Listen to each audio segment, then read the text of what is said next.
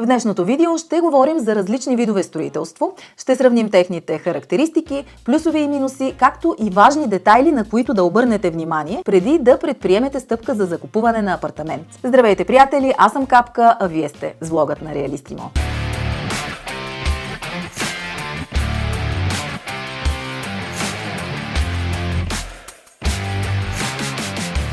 Развитието на технологиите не пропусна и строителния бранш. През последните години навлязоха много нови видове строителство, някои от които нестандартни. Но днес ще разгледаме традиционните и най-често срещани в България, а именно тухленото, панелното и така нареченото ЕПК. Между тях има много разлики. Нека разгледаме някои от тях. Да започнем с познатите на всички ни панелни сгради. Статистиките сочат, че 1 милион и 600 хиляди българи или всеки четвърти българин живее в панелно жилище. В страната ни има около 20 хиляди панелни блока. Характерно и масово за България строителство. Има цели квартали изградени само с такива блокове. Лесно се познават. Високи са между 4 и 8 етажа, с еднотипни тераси и визия, наредени като по кълъп. И малко любопитна информация. Повечето хора смятат, че това строителство идва у нас от Съветския съюз. Но това не е вярно. За първ път такъв тип конструкция се използва в САЩ в началото на 20 век в предградие на Нью Йорк. А първите европейски страни приели това строителство са Германия и Великобритания. След Втората световна война в България започва засилена индустриализация и миграция към градовете. Увеличеното население се нуждае от жилища, затова държавата започва изграждането им. Създават се домостроителни комбинати, в които се произвеждат панелите. Те представляват решетка от арматурно желязо, залята с бетон. Оттам се извозват до строежа, повдигат се с кран и издадените стоманени елементи се заваряват за тези на другите панели. След това тези сглобки се напълват с бетон, почти като лего. Първите панели в България са произведени през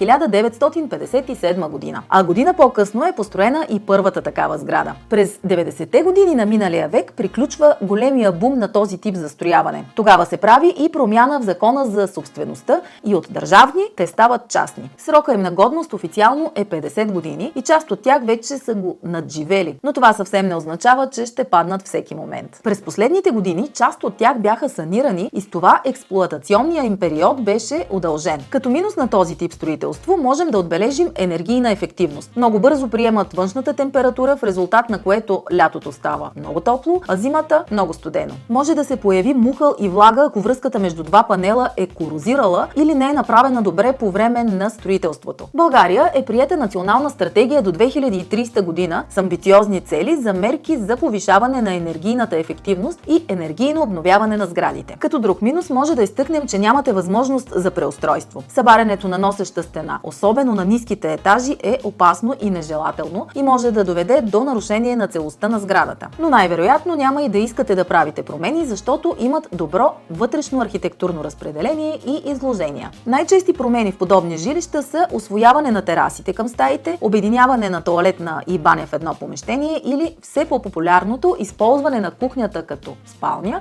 докато голямата стая с едната тераса се превръщат в всекидневна с кухненски тракт, като по този начин апартаментът придобива още една спалня. Друг плюс при панелните жилища е, че квадратурата не включва в себе си идеалните части, мазите и терасите и стаите са доста просторни в сравнение с новото строителство. Цените на подобни апартаменти са по-низки от останалите, но много зависи от местоположението и направените подобрения, разбира се. Горе в дясно ще намерите линк към видеото ни на тема как да преговаряме за цената на имот. Пазарлъка си остава важна част от процеса на инвестиция в имот и за това му посветихме отделно видео.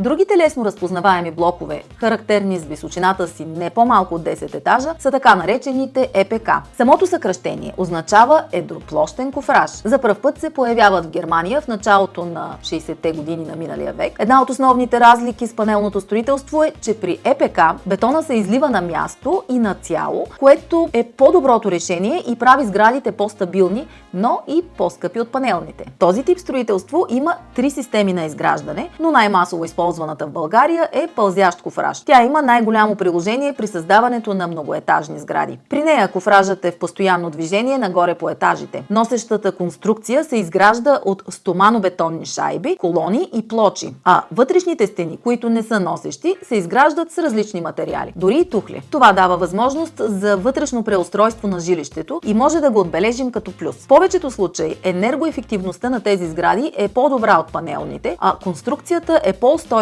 и с по-дълъг живот. От високите етажи винаги се открива панорамна гледка, без значение къде са разположени. ЕПК строителството не се прилага в днешно време, а е технология останала в миналото. След 1989 година почти няма сгради построени по този метод. То също като панелното строителство се е използвало за бързо застрояване и създаване на градска среда, с разликата, че е доста по-качествено. Естествено, не можем да пропуснем и минусите, колкото и малко да са те. Тези сгради трябва да предвидите постоянното използване на асансьор, особено ако апартамента ви е на горните етажи. За щастие, в повечето подобни сгради обикновено има по два асансьора. Като друг минус ще отбележим, че ремонтните дейности на общите части трудно се договарят с съседите.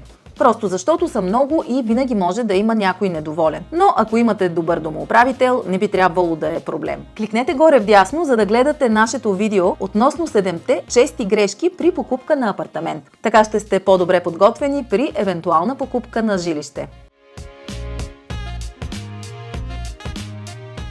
стигнахме и до несъмнено най-масово използвания и предпочитан вид строителство. Не само в България, а и по света тухления. Използван от стотици години, той е усъвършенстван до крайен предел. Единствено новите технологии позволяват той да продължава да се развива. През годините до днес при тухлите се наблюдава постоянно развитие, цел да се постигнат оптимални характеристики, които да отговарят адекватно на все по-високите изисквания в строителството. Ето защо в магазина може да видите тухли с какви ли не форми, плътности и кухини. Съставните компоненти са пясък, вода и глина, без добавяне на химически разтвори и затова се счита за екологично чист материал материал. Различните технологии за изграждане на тухлени сгради правят възможно реализирането на всякакви архитектурни идеи. Това прави този материал един от най-популярните на строителния пазар. Но това не е единственото предимство. Това строителство има най-добри шумо и топлоизолационни качества. Стените са в състояние да задържат топлината на закрито за дълго време. Здрави и устойчиви са. При правилното полагане на тухлите, носещите стени могат да издържат без основен ремонт до, забележете,